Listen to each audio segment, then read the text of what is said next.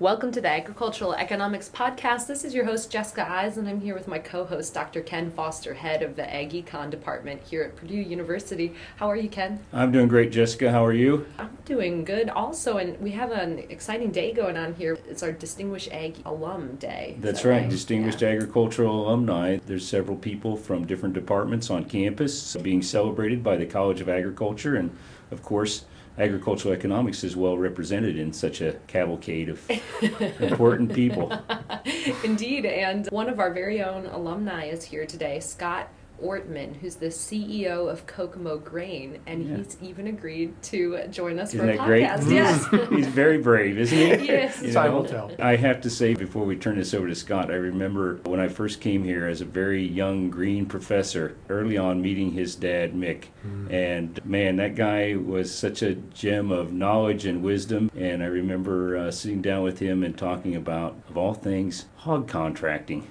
uh, because I think at the time, uh, you guys were getting into that, weren't you, Scott? Yes, uh, that's, that's the short answer, and then back out, but probably out. not quick enough. Yeah, well, you know, that was one of those learning experiences, I think, for all of us, right? It was a new uh, enterprise, and he just had a lot of experience and wisdom, and he kind of told me what the sorts of things farmers were interested in. He did it very, very well. And I just remember I have a very warm spot in my heart for him. So, Thank you, thank you very much. Scott, welcome to back to Purdue. It's great to be here, Ken. So- Yeah. And Jessica, thank you for the Oh, opportunity. you're So, welcome. It's yeah. our pleasure. Bringing up my father, when I think about those hog contracts, there's very few things in life that he would have admitted to having made a mistake on because he just did so many things so well.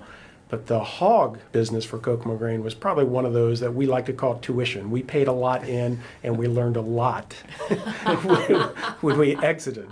Well, those learning experiences sometimes make you better at other things. That's why you go to college, right? It, it, it- we are a very focused company now. There's a joke going around the office that if I were to see a hog on the side of the road these days, I'd probably swerve to hit it before I would swerve to miss it.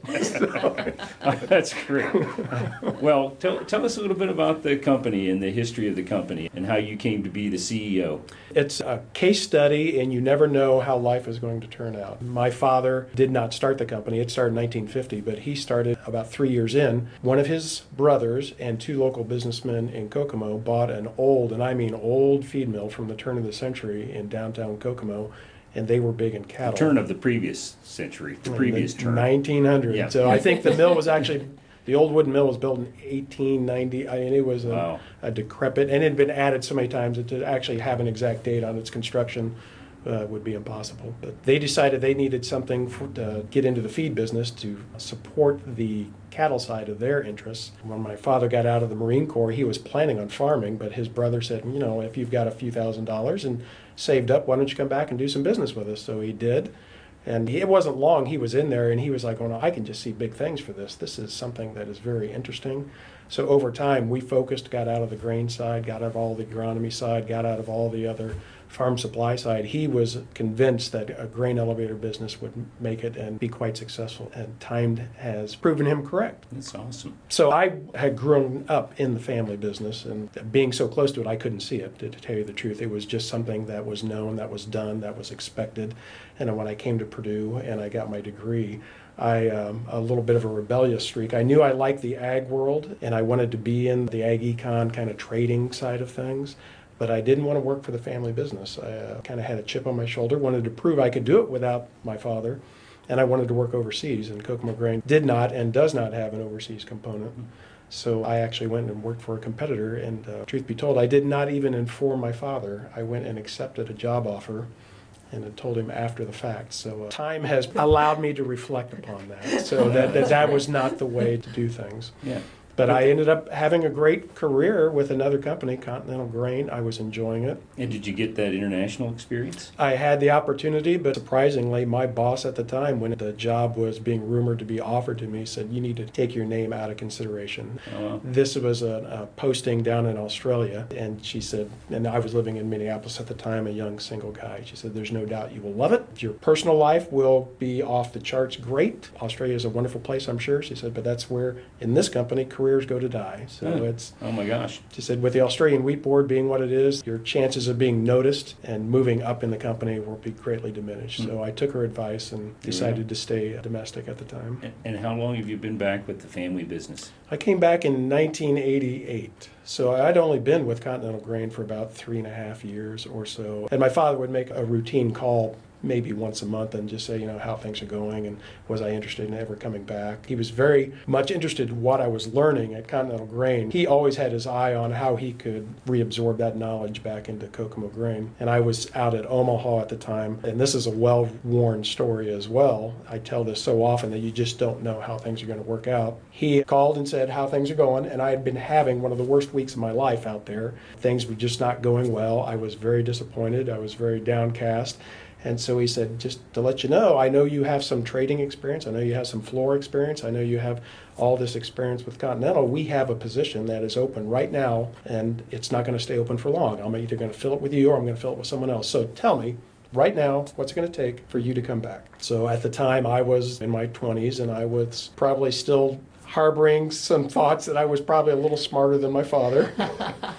I immediately spat out three things off the top of my head A, B, and C. That's what I require. And so uh, he said, Okay, great. You better turn in your two weeks' notice. And he hung up on me.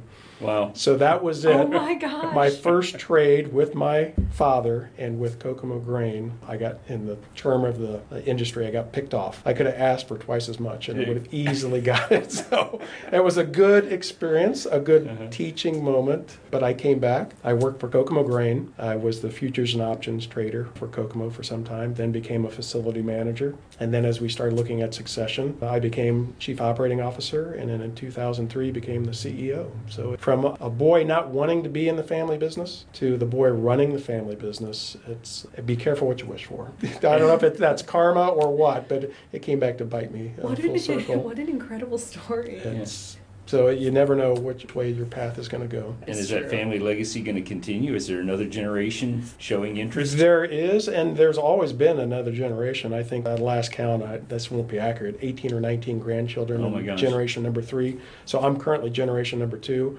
One of those in this past year, we have hired our first third generation in the company. Oh, awesome. And we've intentionally made things difficult for the next generation because just doing the math, a company of our size, we've gotten big, but we're not big enough where we can have a lot of superfluous people. And I can't attract and retain quality non family members if they're in constant fear of a family member coming in and either disrupting things or taking their job or things like that. So they have to go get a degree, they have to go work for somebody else. And we don't pin it down to an exact date, but it's a significant amount of time. When they come back, there has to be a need for them and they have to have skills that fit that need.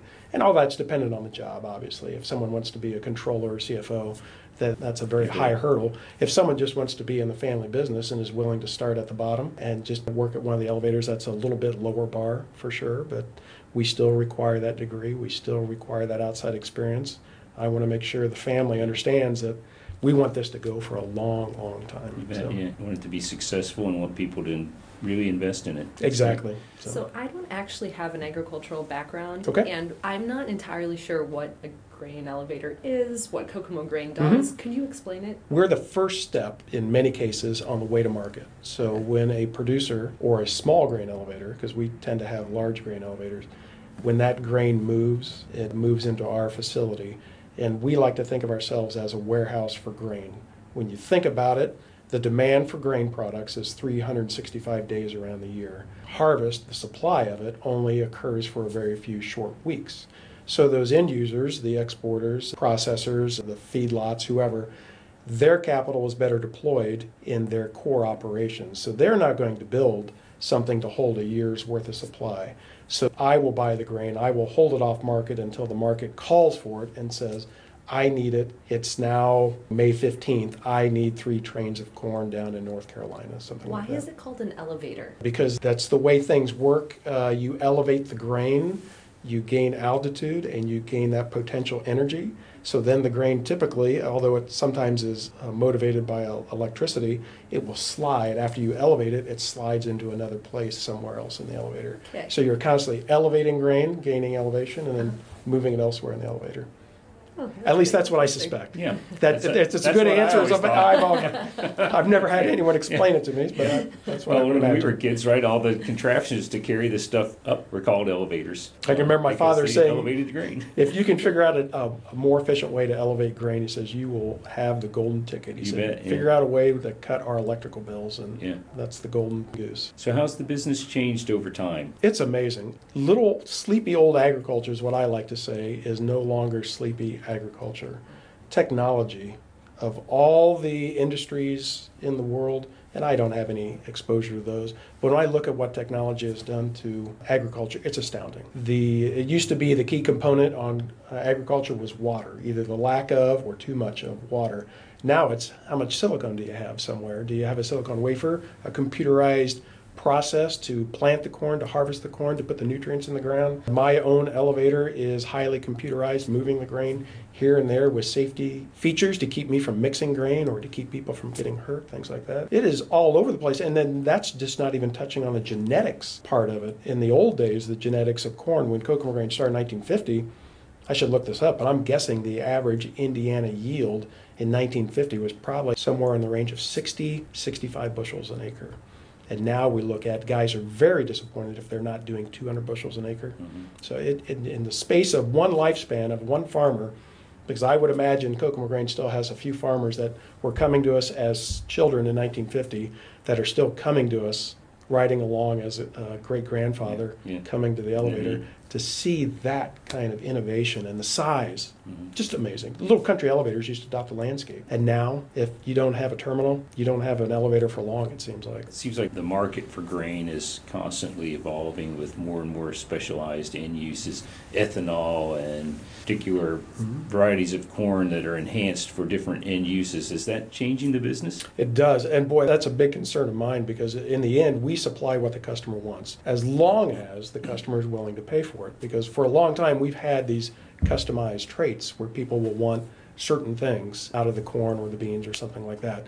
But they've not historically been willing to pay for it. That has changed somewhat over time. But the market's become more fragmented. And that's a concern to me because my business is commodities. All my facilities are built to handle high volumes in an efficient manner. And truthfully, if I'm going to have eight varieties of corn, that does not suit itself for the way my facilities mm-hmm. are currently set up. So I have to decide which way is this trend coming? Is it going to be something I really need to get out in front of?